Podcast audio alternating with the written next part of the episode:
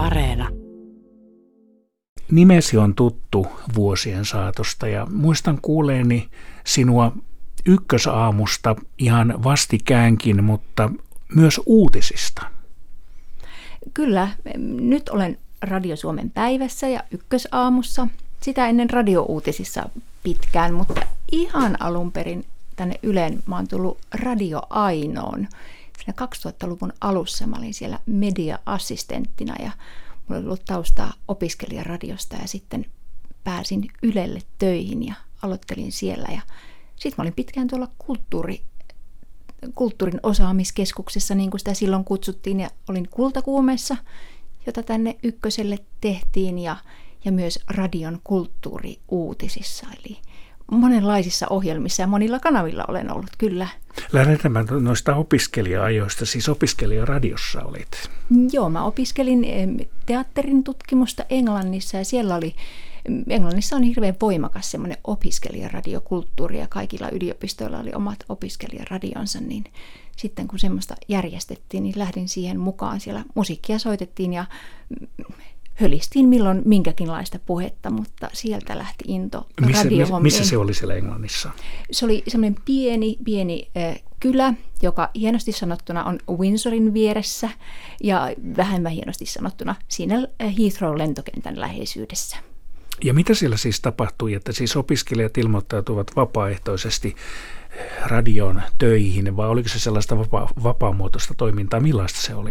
No se oli vapaamuotoista toimintaa. Ähm, kahdesti vuodessa oli semmoinen kuukauden FM-radio-oikeus, mikä yliopistot sai, ja sitä lähetettiin siihen lähiympäristöön, tietysti kampusalueelle, ja, ja siellä sitten osa teki musiikkiohjelmia, osa teki keskusteluohjelmia, ja osa semmoisia vapaampaa puhetta, ja aivan vapaaehtoispohjalta, että ohjelmatarjonta oli hyvin, hyvin laaja – ja ketkä sitten kuuntelivat lähetyksiä? No varmaan pääosin tietysti opiskelijat, jotka asuivat siinä niin kuin yliopistokampuksella ja sen läheisyydessä, mutta kyllä ilmeisesti jotkut paikalliset asukkaatkin kuuntelivat niitä.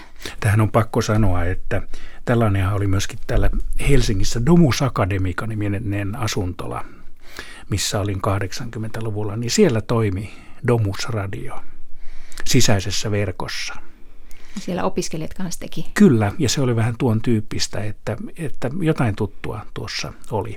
No niin, no sitten sen jälkeen niin jatkoit mediapolkua, se kerroit jo äsken, eli et ihan vielä päätynyt Ylelle. Kyllä, Radio Ainoon. Radio Aino. Oli, joo, se oli tämmöinen äm, naisille suunnattu digitaalinen kanava, mutta sisältöjä kuuntelivat aivan kaikki. Ja tuota, siellä olin useamman vuoden ajan ja sitten jossain vaiheessa tuonne kulttuuri toimitukseen, koska itsellä oli tätä teatteriopiskelutaustaa, niin se kulttuurin tekeminen ja teatteritaide ja muut aiheet tuntui niin kuin omilta. Ja siellä sitten olin pitkään kultakuumetta ja kulttuuriuutisia tekemässä. Ja nyt Maria Skara olet sitten päätynyt ajankohtaista uutistoimintaan. Mikä sen virallinen nimi on? Yle Uutiset taitaa olla. Uutis- ja ajankohtaistoiminta. Ja siellä nyt sitten nimenomaan ykkösaamu on tämä kotipesäsi. Se, ykkösaamu ja Radio Suomen päivä, että niihin vaihdellen molempiin. No onko sinulla kulttuuri nyt sitten kuitenkin vielä painopisteessä jotenkin? No ei niinkään. Kyllä meillä mm, tietysti kulttuuriaiheitakin näissä ohjelmissa on, mutta enemmän se on sitä uutista ja ajankohtaisia, että oli se sitten politiikkaa, yhteiskuntaa, taloutta ja mitä tuolla uutisotsikoissa tänään on, mitä pitää tietää, niin niistä aiheista hyvin, hyvin laajasti. Että tänään on editoinut juttua, joka liittyy tämmöiseen laadulliseen tutkimukseen, jossa on nuoria haastateltu vuodesta 2015 asti ja siitä, minkälaisia tulevaisuuden näkymiä heillä on, niin tämä oli tänään ajankohtaista, koska, koska siitä julkistettiin tällaisia tuloksia, että miten nuoret ympäri Suomea tulevaisuuttaan näkevät. Eli meneekö se sillä tavalla, että toimituksessa mietitään aiheita ja sitten joku tarttuu tai jollekin annetaan joku aihe ja sitten tämä ihminen, joka valmistelee kyseistä aihetta, niin sitten tekee yhden päivän esimerkiksi ja sitten seuraavana päivänä lähettää ulos vai miten? No, joskus se on noin nopeita, joskus voi olla, että mietitään, että no ensi viikolla on, on parisuhdeviikko, niin sitä ruvetaan jo nyt vähän valmistelemaan, että mitä aiheita siihen voisi liittyä ja miten voisi sitä käsitellä, jolloin tässä nyt on useampi kuin vain yksi päivä aikaa.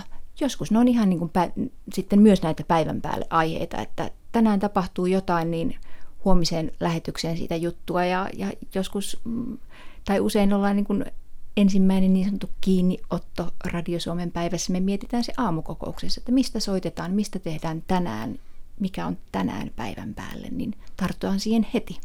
Miten teillä menee, että onko siis aamukokous ja sitten aamupäiväkokous ja puolen päivän kokous?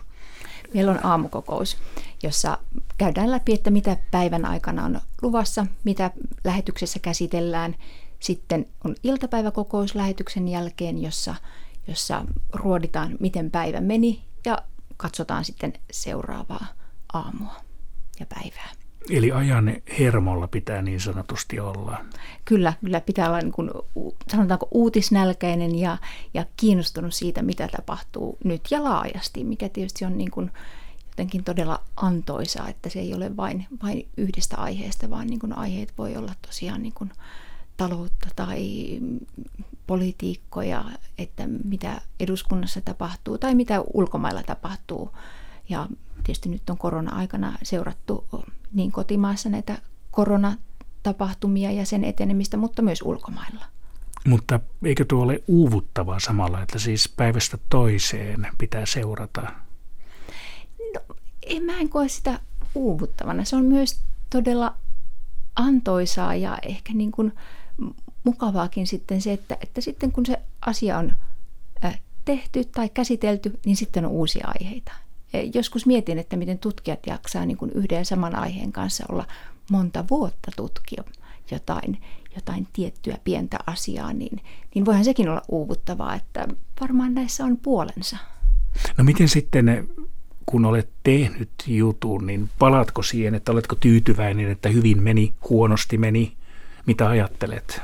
No kyllä nyt sen verran aina palaa, että vähän niin kuin kuuntelee ja tsekkaa, että oliko tämä nyt semmoinen, mihin, mihin pyrkiä, oliko onnistunut, mutta, mutta täytyy myöntää, että joskus käy niin, että saattaa unohtaa, että mitä on niin kuin viime viikolla tai edellisessä kuussa tehnyt, että kyllä ne sitten johonkin niin kuin vähän unohdaankin jää, Mut, mutta silti aina niin kuin takaraivoon, että sitten jos tulee vastaavasta teemasta, niin joku kello soi, että hetkinen, tästä me ollaankin tehty aikaisemmin, että mitä tästä viimeksi sanottiin, että tietomäärä jotenkin niin kuin karttuu vauhdilla ja johonkin aivojen takalohkoihin se jää sitten myös aina muhimaan ja jemmaan. Saatko itse läpi omia aiheitasi vai annetaanko sinulle, että nyt Maria teetpä tuosta tänään? Molempia.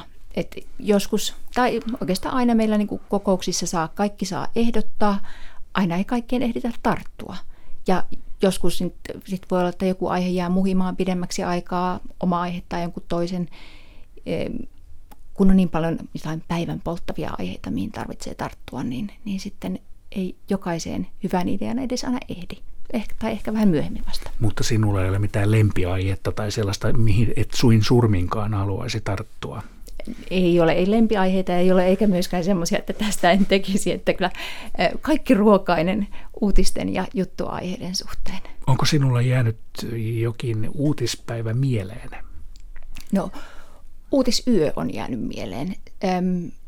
Se oli 2016, mä olin iltavuorossa yövuoroon alkamassa ja, ja sitten me seurataan aina semmoista uutistoimistojen, niin kun, mistä tulee kaikki sähkeet ja tapahtumat ja uutistoimistojen tiedot. Ja siellä tuli semmoinen ensirivi, että Ranskassa Nitsassa oli äm, ajettu, auto oli ajanut ihmisjoukkoon ja, ja siinä se oli hyvin lyhyesti, että muutamia oli siinä loukkaantunut, mutta jotenkin kellot soi, että nyt tähän täytyy reagoida, että, että jotain suurta on tapahtunut. Ja, ja se kyllä sitten jäi mieleen. Sitten soitettiin lisää ihmisiä yövuoroon ja tekemään niitä uutisia ja sehän oli sitten iso, iso terrori-isku, jota seurattiin kyllä suuresti.